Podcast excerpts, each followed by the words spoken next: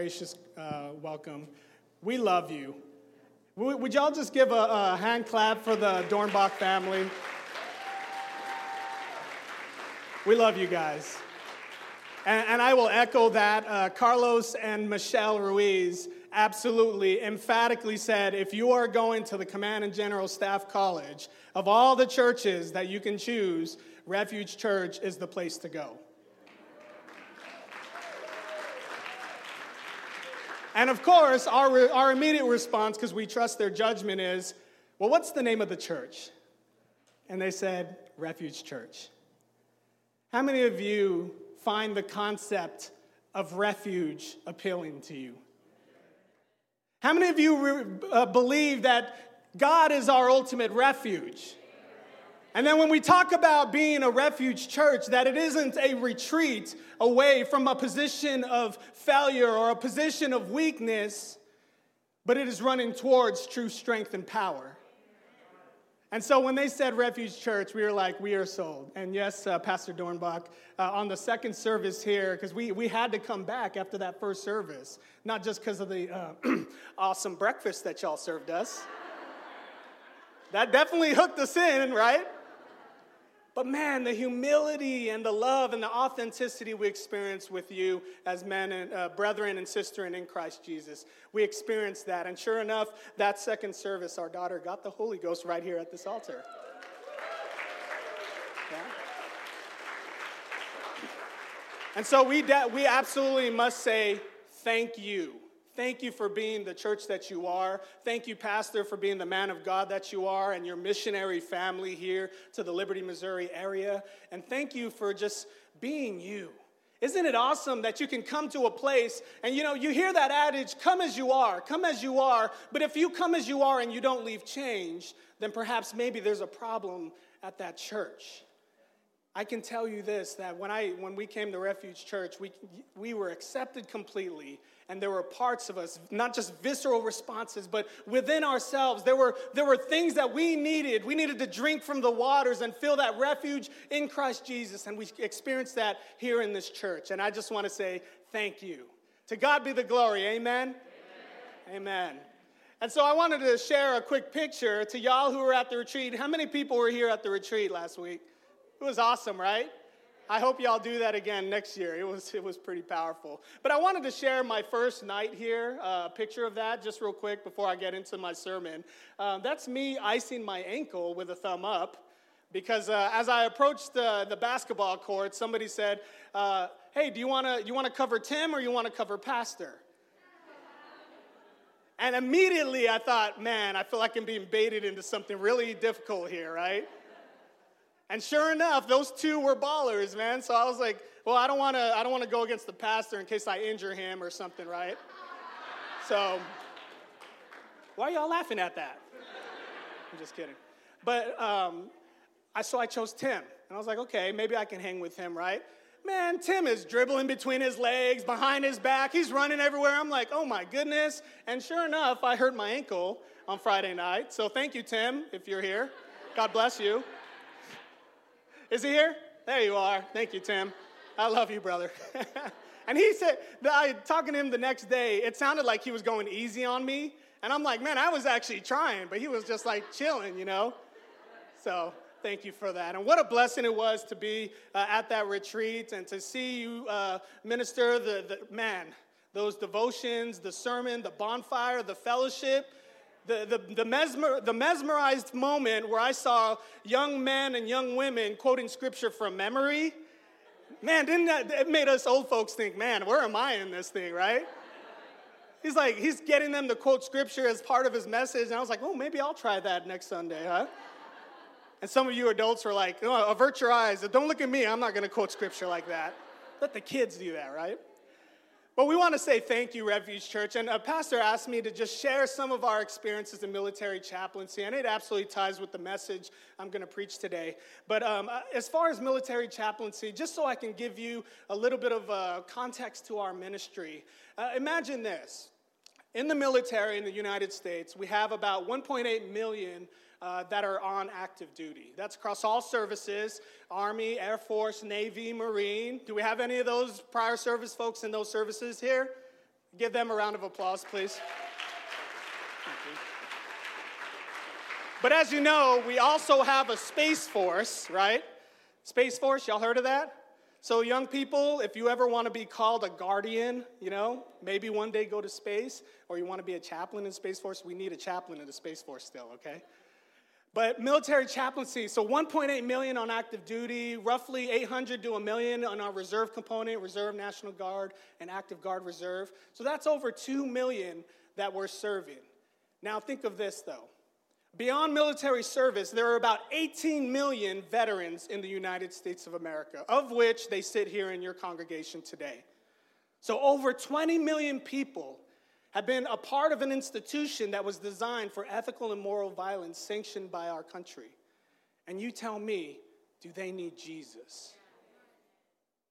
Do they need the life giving message of hope that can redeem all things? When Jesus said, I make all things new, that wasn't just some things new, but all things new, all creation, all your pain, all your sorrow, all your failures. He makes all things new. Amen? Military chaplaincy is just that. We proclaim Him who makes all things new and brings healing to those who otherwise would never hear the gospel of Jesus Christ. And so, over 20 million people, right? Active, reserve, veterans. And guess how many UPCI endorsed chaplains we have? We have 20. We are less, so we, we claim the military as less than 1% of our society. Chaplaincy, less than 1% of our military. UPCI chaplains, less than 1% of military chaplains. That's why we need amazing churches like this to go home to. Because we're, I can tell you this, we get burned out fast. My next assignment, I get to, the honor to replace Carlos Ruiz again. Uh, I get to replace him at an airborne uh, community. So I get to jump out of perfectly good airplanes for Jesus, right? Turns out, uh, Pastor, that you know not only do you have a congregation with a lot of people with advanced degrees, you have a lot of people who like jumping out of planes as well. Y'all know who I'm talking about, right? And so, uh, with that, I actually just in honor, so military, we usually give coins to honor those who have uh, given us an opportunity to proclaim Christ or do something special. Um, normally, we give a coin, but I'm going to give a pair of airborne wings uh, to Pastor Dornbach today. So,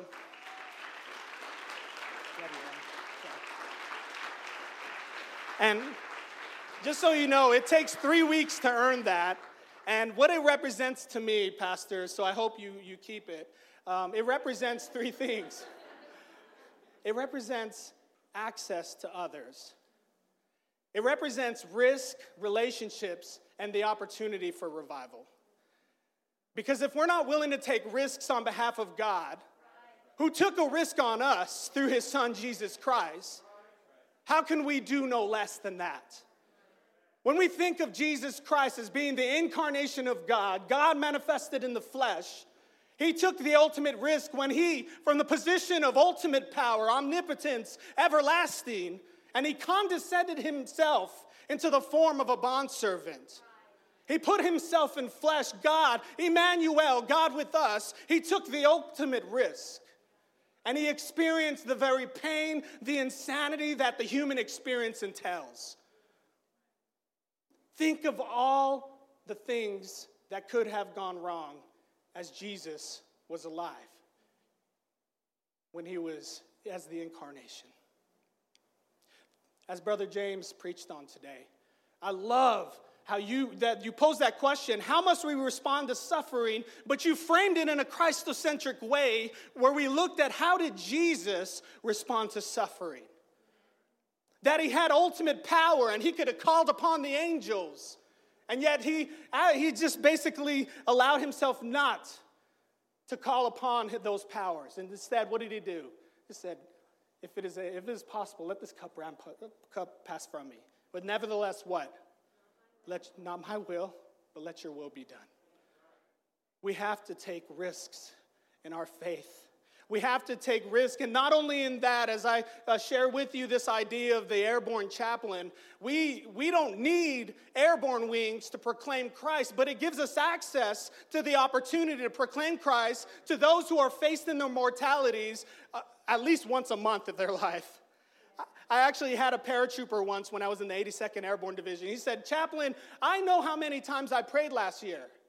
And I'm like, how is that remotely possible? He said, I just look at my jump log and I know how many times I jumped out of a plane. I remember one time I was at a, a, Joint Readiness Training Center. We were jumping into whatever you had in your back is what you had for the first few days of that training exercise. And there was one paratrooper who actually was um, he was a self identified uh, atheist. His father was actually a minister, and he had been Bible thumped to the point where he's like, If you represent God to me, there is no way I want to serve that God. How many of us know people in our lives like that? Where they reject God because they reject his people, where we get in the way.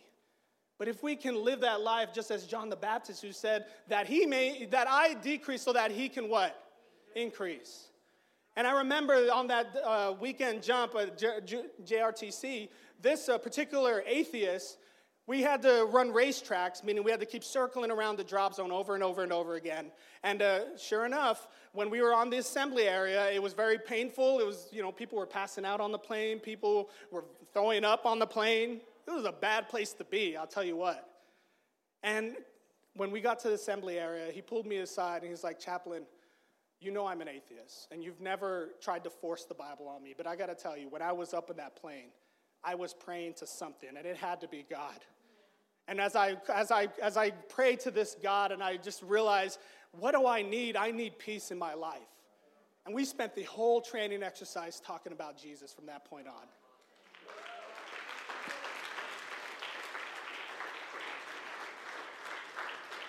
When we put ourselves at risk, like those airborne wings represent to me, we afford ourselves a relationship.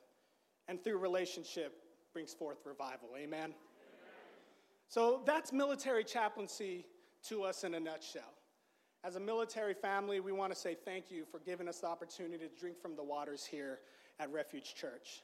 We want to say thank you for that. Amen? So, as I go into this word, I want you to keep that into perspective as I, as I use some of my military illustrations and my military chaplaincy experience. I don't speak for the U.S. government, I don't speak for the U.S. Army or the U.S. chaplaincy. I speak as a brother in Christ who's seen some really amazing stuff as God does his work in the, in the military community. Amen? And I, I, do not doubt that you all have amazing stories and narratives of seeing God at work at your workplace, at your school, in the grocery store. You see God at work. And that question of what is God doing here and how can I be a part of it is really the plight of the Christian, right? right. And so as we go into today's sermon, I want you to think on this as Pastor preached last Sunday together, right? Because there's no such thing as a rogue Christian. If there are people who are rogue Christians, they will grow up in their faith deformed. But if you are within community and the body of Christ and you have accountability, then you are together in the plight of being a Christian. In the crucible of our lives, you can ultimately be together in tragedy and triumph. Everyone say that. Together, together. in tragedy and triumph. What if the Christian story, what if the Christian reality, what if being an authentic Christian meant understanding tragedy and triumph? Brother James, as you pose that question on suffering, I think through how Christians are not called to just suffer for the sake of suffering. We don't look for suffering because guess what? Life is always going to happen. Amen? There is suffering. And if you've never suffered in your life, guess what? It's coming around the corner. But that is not a statement to live in fear, but in validation that God can bring you through the suffering. Suffering is inevitable because we live in a fallen world. And how many of us have experienced a Christian uh, adaptation of the faith, if you will, where suffering was something to be avoided? Where you are ministering to somebody and you see them in their challenges in life, and all you do is say, Take two scriptures and call me in the morning. But you never abide with them in their suffering, as Brother James alluded to in, jo- in the book of Job. Being with those in suffering matters. When we think of Jesus Christ, Emmanuel, God with us, that was suffering with us. Jesus, as we as the writer in New Testament puts it, he became sin, who knew no sin, that we might become what? His righteousness. He did not have to experience suffering, yet he took upon himself all suffering of humanity. So some of you are thinking, I've never been through suffering. Wait, it's coming. Or maybe some of you are saying, well, my suffering's not as bad as the suffering of another person down the street. Suffering is suffering, friends. Tragedy happens round about us. You can turn on the TV, you can read it in the news, you can read it in a, a, Twitter account or what have you, but suffering riddles the human experience. Amen? And you look throughout the world where there is suffering that happens at the institutional and state level, at the local level, or even in the church, suffering happens. But if we're Christians and we are called to suffer well, then we are together in tragedy and triumph. Amen. When Jesus told his disciples to take up your cross daily, was this, a, was this a statement of triumph? Was this a statement of tragedy? Or was it a statement of both? To take up your cross daily. Everyone say that daily. It's not, I feel comfortable today, so I'm just going to leave my cross at the, at, at the house today. What if there is somebody you walk past that is in deep suffering? And if you put yourself in that position, if you take up your cross daily, you're almost in a sense allowing yourself to be the empathetic listener, the empathetic seer of their pain. And isn't that what ultimately God is to us? He sees you in your pain, friends. He sees you in your suffering. He sees you in your tragedy, and He doesn't leave you in your tragedy. But He brings forth triumph, amen, through the, through the cross, amen. Jesus Christ embodied both tragedy and triumph, and he reminds his disciples guess what? They've rejected me, so what? They're going to reject you. What does that tell us? Suffering's coming. But triumph ultimately comes to all that believe. Amen? So, as we look into this, I, I, really struggled with a, a, a, specific kind of metaphor or a thought on what Christian tragedy and triumph is. And I, there, there's this really interesting, the Christian tapestry. Uh, have you ever heard of uh, tapestry before? Any show of hands here ever seen tapestry? Do we have any hardcore people who can like sew? Anyone? None of y'all? All right. Well, when I was thinking about tapestry, you know, the weaving together of something beautiful and how much work it is, I came across this actually medieval tapestry, if you see in this picture. Uh, it was a 14th century tapestry. And what's so fascinating to me is that it depicts the whole uh, book of Revelation, but interestingly, it's in six sections, and I have the dimensions here. It's 468 feet long, 20 feet high, and there's 90 different scenes. And this tapestry here, it's in France right now, depicts the whole book of Revelation. And what's so fascinating to me is it took teams of people to intimately weave every little thread to depict these beautiful pictures. And it took about 50 to 84 years to make this tapestry. The interweaving, the tedious nature of it, the team aspect of it. Now, think of that in terms of the Christian experience. Think about the tapestry of Christianity and that you see that it is not an individual experience, but it is a weaving of many stories, a weaving of many tragedies, a weaving of many triumphs. And you see ultimately, if you take a step back, that you can glimpse a little bit of how God is making things beautiful in His sight. What if you have gone through tragedy? Perhaps there's someone here who was violated as a child, and you're like, there's no way God can redeem that. But in his promise, he speaks about he will turn our sorrows into joy. He will turn our tears one day into what? Into dancing. What if you've been wronged at work? What if you've lost someone you love and you can't help but think, God, I feel like you've betrayed me and you've had tragedy in your life? What if I told you that the Christian experience is just like this? It's a tapestry of Christianity that is weaved with both tragedy and triumph, and that is what makes us truly followers of Jesus Christ. Because if he takes the tragedy of the sinful condition and can promise newness in that, then he can redeem everything. He can redeem everything. Amen? And so I asked, I asked Jennifer if you'll, if you'll both come up here. I was like, man, wouldn't that be cool if we had a tapestry that I can bring uh, to the church to show them? And uh, she actually uh, said, well, we have something like that, Mike. It's not loomed, it's not hand woven, but it does capture tragedy and triumph for us. And she shared with me uh, this blanket. You saw in the picture earlier of our family that there were four of us in that picture. We had our son, Gabriel, in 2013. And at, the, at two years and two months and 22 days asleep in his crib, he passed away. He went on to glory. And this was one of the greatest tragedies of our life. We've, we've shed tears that parents should never have to, t- to shed. And for those of you who have lost children, my heart aches for you. Whether it's through miscarriage, maybe before you were a believer and you did an abortion, loss of child, loss period hurts, doesn't it? And so when Jen shared this with, with me, I didn't even realize how much this meant to her. But when we think of the tapestry of Christianity and the interweaving of both tragedy and triumph, I see a very beautiful picture of what God can do in our lives. This prayer blanket was made by another chaplain family, a dear uh, wife to a chaplain. And it's a, we were in Florida when our son went on to glory. And what's in this is a weaving of many things that meant a lot to us the beach, the sunrise. And right here at the top left, there's a little patch of our son's footprint with that looks like an angel. He actually painted this um, before he passed away, and it's his footprint. And right at the bottom is the word peace.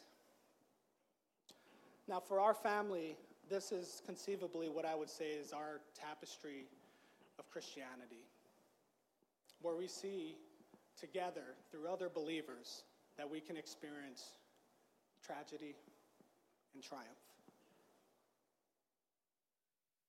Imagine the tragedy that I'm looking at right now, the sea of tragedies that experienced in front of me.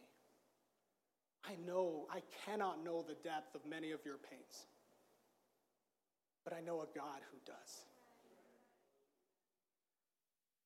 I don't know the pain that you're going to go through one day, but I know a God who says, I will never leave you nor forsake you. You're never going to be alone in your pain, friends. And I know that there are people here who probably have profound tragedy, but they can put on the smile and say, Amen. But when they close the door, perhaps there's shame. Perhaps there's sadness. Perhaps they're alone. You're not alone, friends. Because if we are the church, if we are, the, if we are a refuge church, we proclaim Christ and Him crucified. For it is the power of God unto salvation. And God reaches into our darkness and brings us into his marvelous light. Amen. And so for that, I say thank you. Thank you so much. If you'll just hang this right here, would you give my lovely ladies a round of applause?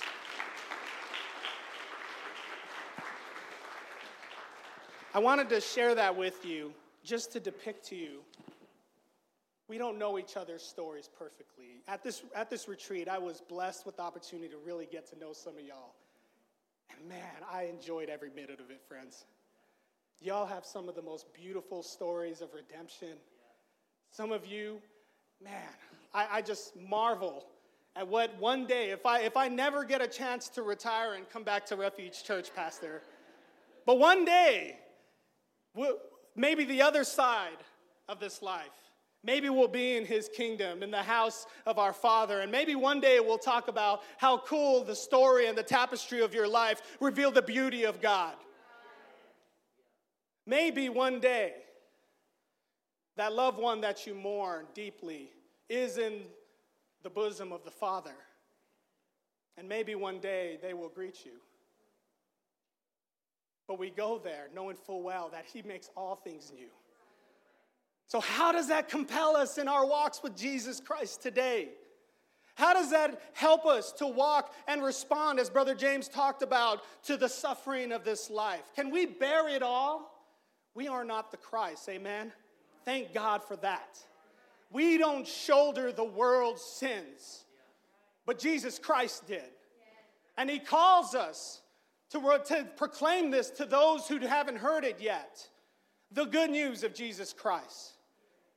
And so, as uh, we go into uh, further in today, I want, I want to share with you a specific story within the, the Christian tapestry, if you will, in the book of Acts. There's a powerful story that's often over, overlooked. And, uh, you know, we, we, who do we usually key in on on the book of Acts? We like our Peter sermon, right? Awesome, powerful, yay and amen. We like our little bit of John moments. And we like who? Paul, right? Man, that dude could preach, right? Unless, you know, somebody falls asleep and then he's got to raise him to life, right? But there are so many characters in the tapestry of the book of Acts, and one of the characters that really struck me most is the story of Philip. Anyone in here ever do a deep dive in the story of Philip? Maybe, maybe our youth group has, right? Y'all probably memorized everything about him. But some of you are like, who in the world is Philip? I heard that name before, but I'm not quite sure what, what's the big deal about his life. Well, I want to share with you, just as we saw this tapestry, you know, there's a specific scene in the tapestries and you see movements in the story. And I want to share with you just one specific scene today on the uh, Philip's life. And here it's on Acts chapter 21, verses 8 through 9. And it says this. And the next day, we that were of Paul's company departed and came unto Caesarea, and we entered into the house of Philip the evangelist. Everyone say the evangelist which was one of the seven, everyone say was one of the seven, and abode with him. And the same man had four daughters, virgins, which did prophesy. Wow, Philip, you sound like an accomplished guy. He's got like this Airbnb where you get pancakes and prophecy all at the same time, right? But think about this the characters in this scene. You got Philip the evangelist. So clearly he has a reputation. Clearly he has some experience. And we're going to go a little bit into that. But then there's this character, Paul. And how would Phil feel about Paul? Paul, this once murderous person who actually killed, was a part of the killing of one of his fellow ministers of the gospel. This Paul, who was once named Saul, who was part of the ravenous wolves who martyred the very first martyr of Christianity, who is what? Stephen. Think about this story. We're going to go into what it means for him to be one of the seven and also the evangelist. But let's look at his familial makeup here. He's got four daughters who prophesy. Can you imagine having four daughters who prophesy, friends? I mean, I have one beautiful daughter, but I can't imagine having four of them, let alone four of them that can prophesy. I mean, imagine you're having breakfast and they're like, hey, Dad, by the way, I uh, had a dream last night and uh, yeah, I saw uh, cities burning over here and, uh, you know, saw just, um, you know, destruction over there, right? You can't put nothing past a prophet that way, right? And it really reminds me, as I think through Philip's journey and story, when we think of tragedy and triumph, how there were so many experiences in his life that this is a beautiful scene, you know, with his four daughters and their, their prophets, but he's known for these things being the evangelist, being one of the seven, and being the father of Thor prophet, four prophetesses. And imagine that. If he was buried today in America, what his headstone would say Here lies Philip, the evangelist, one of the seven, father of the prophetesses. That's a pretty cool, pretty cool thing to have in your epitaph, wouldn't it be? I've seen some pretty silly epitaphs out there. Uh, one of them on a headstone, it says, He loves bacon. Imagine being known as the guy who loves bacon. And there's another epitaph, a headstone that I saw, and it said, I have four daughters and one bathroom, and we still loved each other. That's a cool thing to be known for, right? Philip was known to be the evangelist, one of the seven, and the father of these prophetesses. So I want to journey with you uh, very briefly on some of the parts of his story as we look into the text. So think about this. As we look at Philip's life, you know, we have to read the, the book of Acts in a very specific way, right? Don't we? Don't we? But one thing that I think is helpful in reading the book of Acts is seeing it within the framework of the, the outline that Jesus says to experience the Christian spreading of the gospel. So, what does he say in Acts 1 8? You shall receive power. After that, the Holy Ghost has come upon you, and you shall be witnesses uh, for me where? In Jerusalem, in Judea, in Samaria, and what? To the uttermost parts of the earth. Look to your left and right and say, Hello, uttermost. Everyone say, The uttermost is me. So, in Philip's experience, he not only had this outline, this framing, if we read his story, his part of the tapestry that is the book of Acts, but we also see the theological thread that carries forward in his story. We look in Acts 2:38, repent and be baptized every one of you in the name of Jesus Christ for the remission of your sins and you shall receive what? The gift of the Holy Ghost. And so we see that all throughout the book of Acts. It's normative. It was normative then and it's normative today. Amen. And so we see in Philip's story the very same thing. But look at the very first story when he was one of the seven. If we look in Acts chapter 6, 1 through 6, look in verse 1, and it says, And in those days, when the number of the disciples was multiplied, everyone say multiplied, there arose a murmuring of the Grecians against the Hebrews because their widows were neglected in the daily ministration. So I love this uh, language in here about multiplying. So, uh, do we have any hardcore math geniuses in this church by any chance? All right, y'all are like, no, no way, I hate math. That's why I went to seminary, Pastor, because I don't want to do math. But when we look at God's math in the Bible, right, we know that God brings addition. Acts 2, he, he added to the church daily. We see that he multiplied, just as we read here. We even see him subtract, you know, Ananias and Sapphira when they lied to the Holy Ghost, right? We see addition, we see multiplication, we see subtraction. But we never see God divide. And as you read this particular scene in the church, remind you this is the church just now starting. We're seeing multiplication. Went from the 120 to the 3,000 to the scores thereafter in Jerusalem. We see the addition, the multiplication, and the subtraction, but we never see God divide the church. And the Apostle Paul warns them in 1 Corinthians 1 the very same thing that he had heard about division in the church. And when there is division, we have to get to it right away. Amen. And so we see that here in the story of Philip. That is the local context of Acts 6. We see social justice prevailing in the unity of the church. So, as we read some of these uh, stories in the book of Acts, I want you to ask these two simple questions Where is the tragedy? Where is the triumph? Everyone say that. Where is the tragedy? Where is the triumph? So, where is the tragedy in this Acts 6 dilemma? Think about the apostles preaching mightily the word of God. Think about the multitudes that were being added to the church and that they had this awesome ministry, this table ministry, this ministration, a distribution of the food to the people. But then they started identifying each other on cultural grounds. That these Jews that were converting to this authentic Christian faith, following the way, that some of them were culturally Hebraic Jews, while others were Grecians or Hellenistic Jews. Think about the divide early already being experienced in the church. Man, these are the apostles, and they're already experiencing division. And think about what, was, what that all entails. You know, the Hebraic Jews were the Jews who uh, ascribed to just Hebrew scripture, and it has to be in Hebrew, and predominantly all probably spoke Aramaic.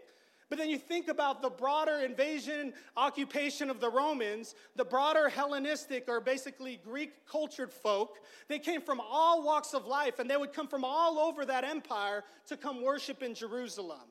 And imagine what it was like for the Grecians who come there, and then there's these elite people in the church who have the right culture, and then they othered them. What if the church today operates that way?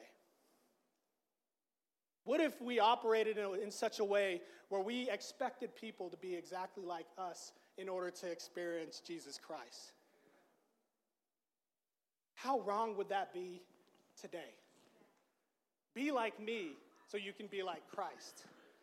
You know what that is? That's a statement about ourselves and less about the Jesus we claim to serve. And so, as the church was experiencing this in Acts 6, there was these Hebraic Jews who were getting proportionally more distribution of the food, and they rightly brought it, uh, the, the, the, Grecians or the Hellenistic Jews rightly brought it to the, the, the uh, awareness of the leadership. And what did the leadership ultimately do? They went, they basically, uh, the 12 called the multitude of the disciples unto them and said, uh, it is not reasonable that we should leave the word of God and serve tables. Wherefore, brethren, look ye among, you seven men of honest reports. Everyone say honest reports. Full of the Holy Ghost. Everyone say full of the Holy Ghost. And wisdom. Everyone say wisdom. Whom we may appoint over this business. The church leadership wasn't abdicating the responsibility because it was less than, that it wasn't important.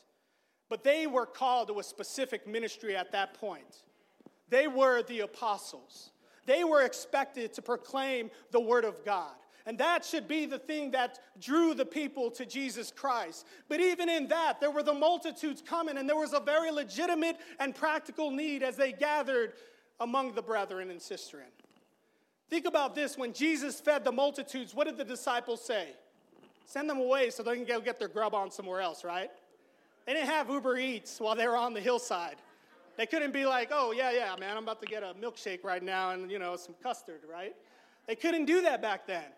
So the disciples, as they were following Jesus, when the multitudes came to hear the word of God, they needed to eat. And instead, they would say, turn them away. And what did Jesus do? He basically multiplied the food and was like, man, y'all got it crazy here. I can feed these people. Go distribute it. Imagine the apostles now. We got the problem of multitudes here who are hungry. They're hearing the word of God, and we got to feed them. And instead of saying, let's turn them away like we did back in the days, maybe we can wise up and get some people of repu- good reputation, filled with the Holy Ghost and filled with wisdom that can be confirmed and provide for the multitudes. Friends, if you are called in Christ Jesus, you are called into ministry. Some of you will never be on a platform to preach a sermon. And you know what? That's okay. Because what does matter is that you recognize that you, the, the mission field that exists is any relationship that you have. Far be it from us to think that the foreign missionaries have a monopoly on missionary work. Your mission field is whoever you have a relationship with.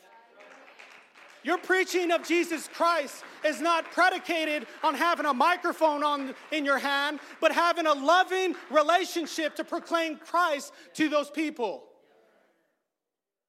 Relationships matter, amen? And so the apostles recognized this. And so, what was the tragedy? The tragedy was the church was starting to get divided in its early inception already on cultural grounds. We don't need people to be like us, we need them to be like him. Amen? And so, we know that of the seven that were picked, Stephen was one of them. And the second one listed is our boy Philip. Amen? There were five others, but they don't really get brought up anymore in Scripture. And we know this is an interesting point on this that think about this all seven of these chosen had Greek names, none of them had Hebrew names. All seven chosen. Think of the social justice moment that happened right there in the selection. And this came from the congregation saying, Yea and amen, we picked those seven there. And they happened to not be perhaps Hebraic Jews. How beautiful is that? In this scene of the tapestry of the book of Acts, where we see even reconciliation in that facet. How beautiful is that? And so when we think of Philip's story, when they call him one of the seven, I want you to think back to this moment here in Acts 6, where he got an opportunity to be masterfully involved in caring for all those in need around them. Something as simple as getting your grub on. Wasn't Kansas City barbecue they were hooking him up with. It was some kind of cool Mediterranean food, you know, maybe some hummus or something, right? But he was making sure, regardless of where you come from and whatever your walk in life is, you will be provided for. Isn't that a beautiful picture of the church? So when we think of Philip, think on that. Think of the tragedy that they preempted when there was injustice, even in the, the, the goodwill of distributing food they were able to show God's triumph in that. Amen? And so, another one of the seven who was mentioned earlier, Stephen, the first martyr in the church, we read that uh, in the very next chapter, as, as we fast forward to the end of the chapter, chapter 7, and cast him out of the city and stoned him. Then the witnesses laid down their cloths at, at a young man's feet whose name was Saul. Wait a minute. Is that the same dude that Philip was sitting with in Acts 21? So, his boy, Stephen, you know, the dude that he helped serve the tables with, actually, I have, I'm gonna, he's gonna sit down with this religious murderer. Imagine how God brought that tragic experience of Stephen's martyrdom in the face of a men like Philip. These were real people, friends. These aren't just characters in the Bible. They had emotions like us. And Philip, we can't just look at him and say, oh, Philip the evangelist, he must be this big, holy, spiritual person. Yeah, he's that person. He was used by God to bring miracles and proclaim Jesus Christ wherever he went, to Samaria, to the Ethiopian eunuch, but he was still a human with emotions. And imagine this Brother Stephen, his co laborer, that's someone like on the pastoral staff at the church, being murdered by somebody down the street. And then fast forward several years, the dude signs up to go to your Airbnb and hang out with you and your daughters. Imagine what that looks like. But yet, we can easily gloss over, like we did, like in Acts 21, we can gloss over and not realize that Philip was a very human person hanging out with one person who actually killed one of his battle buddies. Saul was adamantly that religious person who believed he was doing something right by persecuting Christians. And James, I'm thankful that you brought this up earlier. The martyrdom that exists today, friends, people are still being martyred for the gospel. Did you know a recent research actually says since the crucifixion, 70 million Christians have been martyred up until today? Since the crucifixion, up to 70 million Christians have been martyred. Another research says this between the year of 2000 to 2010, conceivably almost a million Christians were martyred in that decade. That's an annual martyrdom of 100,000 believers a year. Even beyond that, in 2011, 2021, another research carrying forward the, the previous research says up to about a 900,000 were martyred on behalf of the gospel of Jesus Christ between 2011 and 2021. And we get so fixated on our first world problems here in America. Our first world problems of individualism and materialism, and we get to this point of reductionism of our own understanding of the gospel that says you will suffer. And that the suffering that exists in this country, and I'm not trying to, you know, say it's not important, that it's not real. There, there are very real suffering that happens in America. But in light of that kind of persecution, does that not give you perspective on your faith? That the tapestry of Christianity is still being woven in the world today. The book of Acts ends at, the, at chapter 28, but we live the Acts 29 reality. The church is still moving forward in Jesus' name, amen.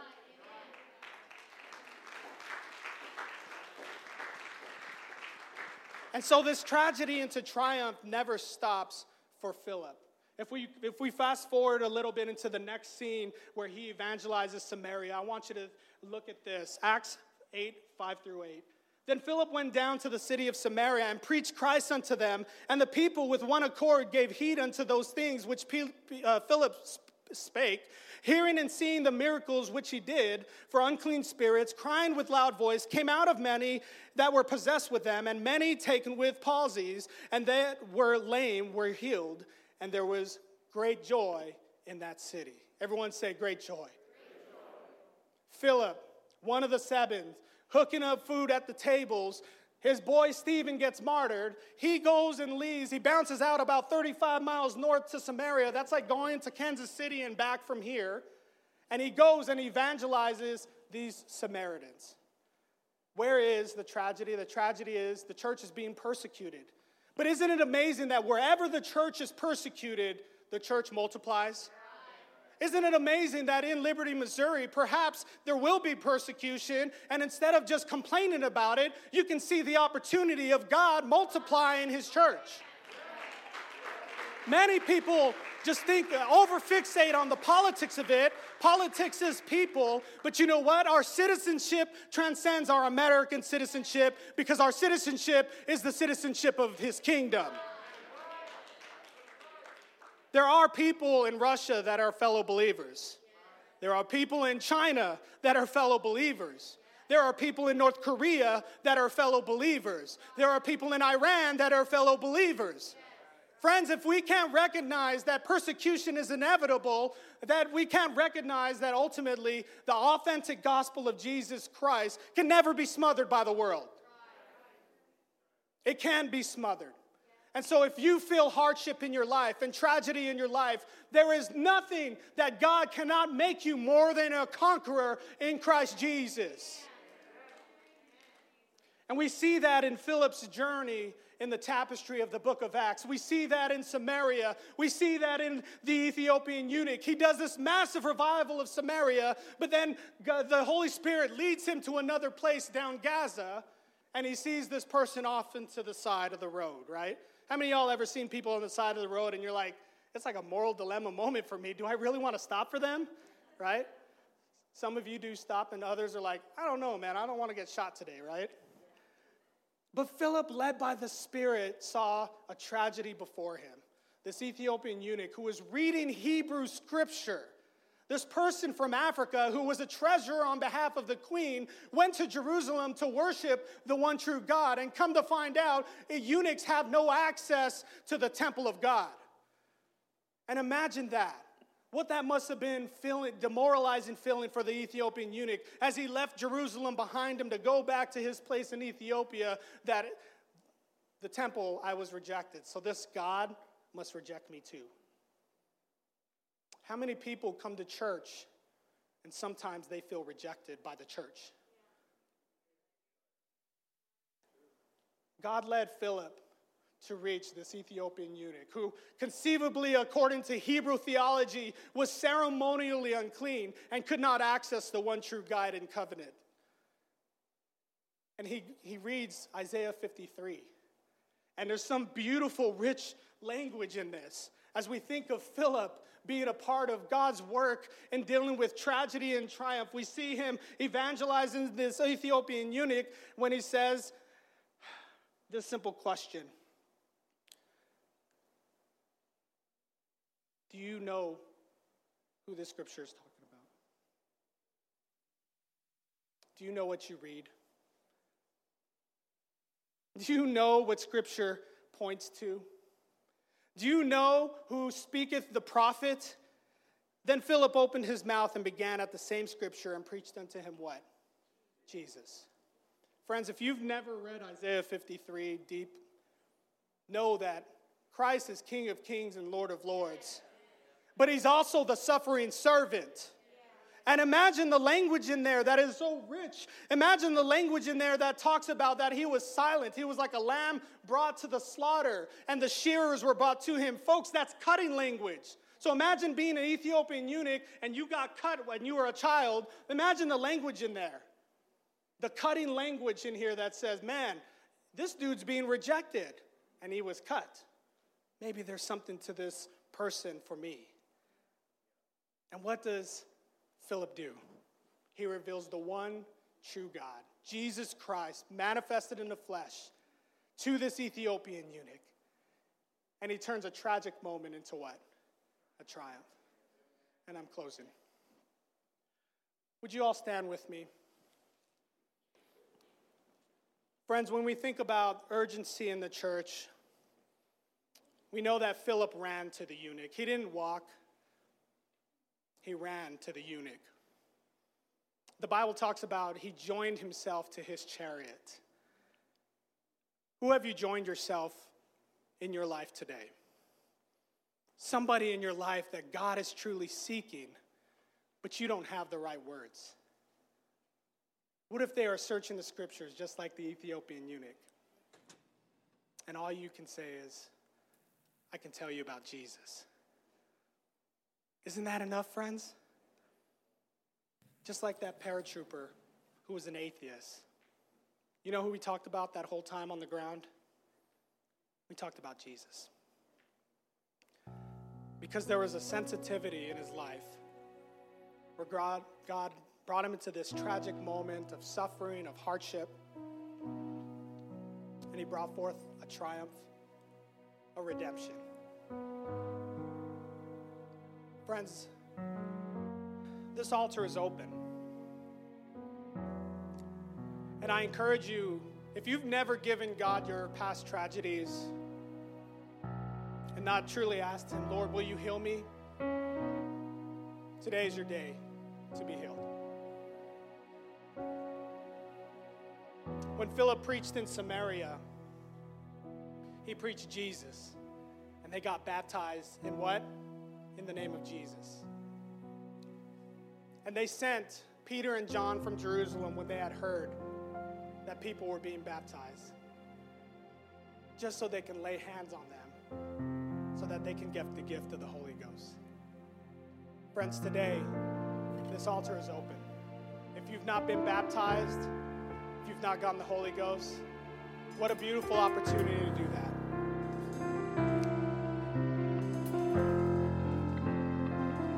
We love you and we thank you for the blessing today to see how you make all things new. That the tapestry of Christianity is woven with tragedy and triumph.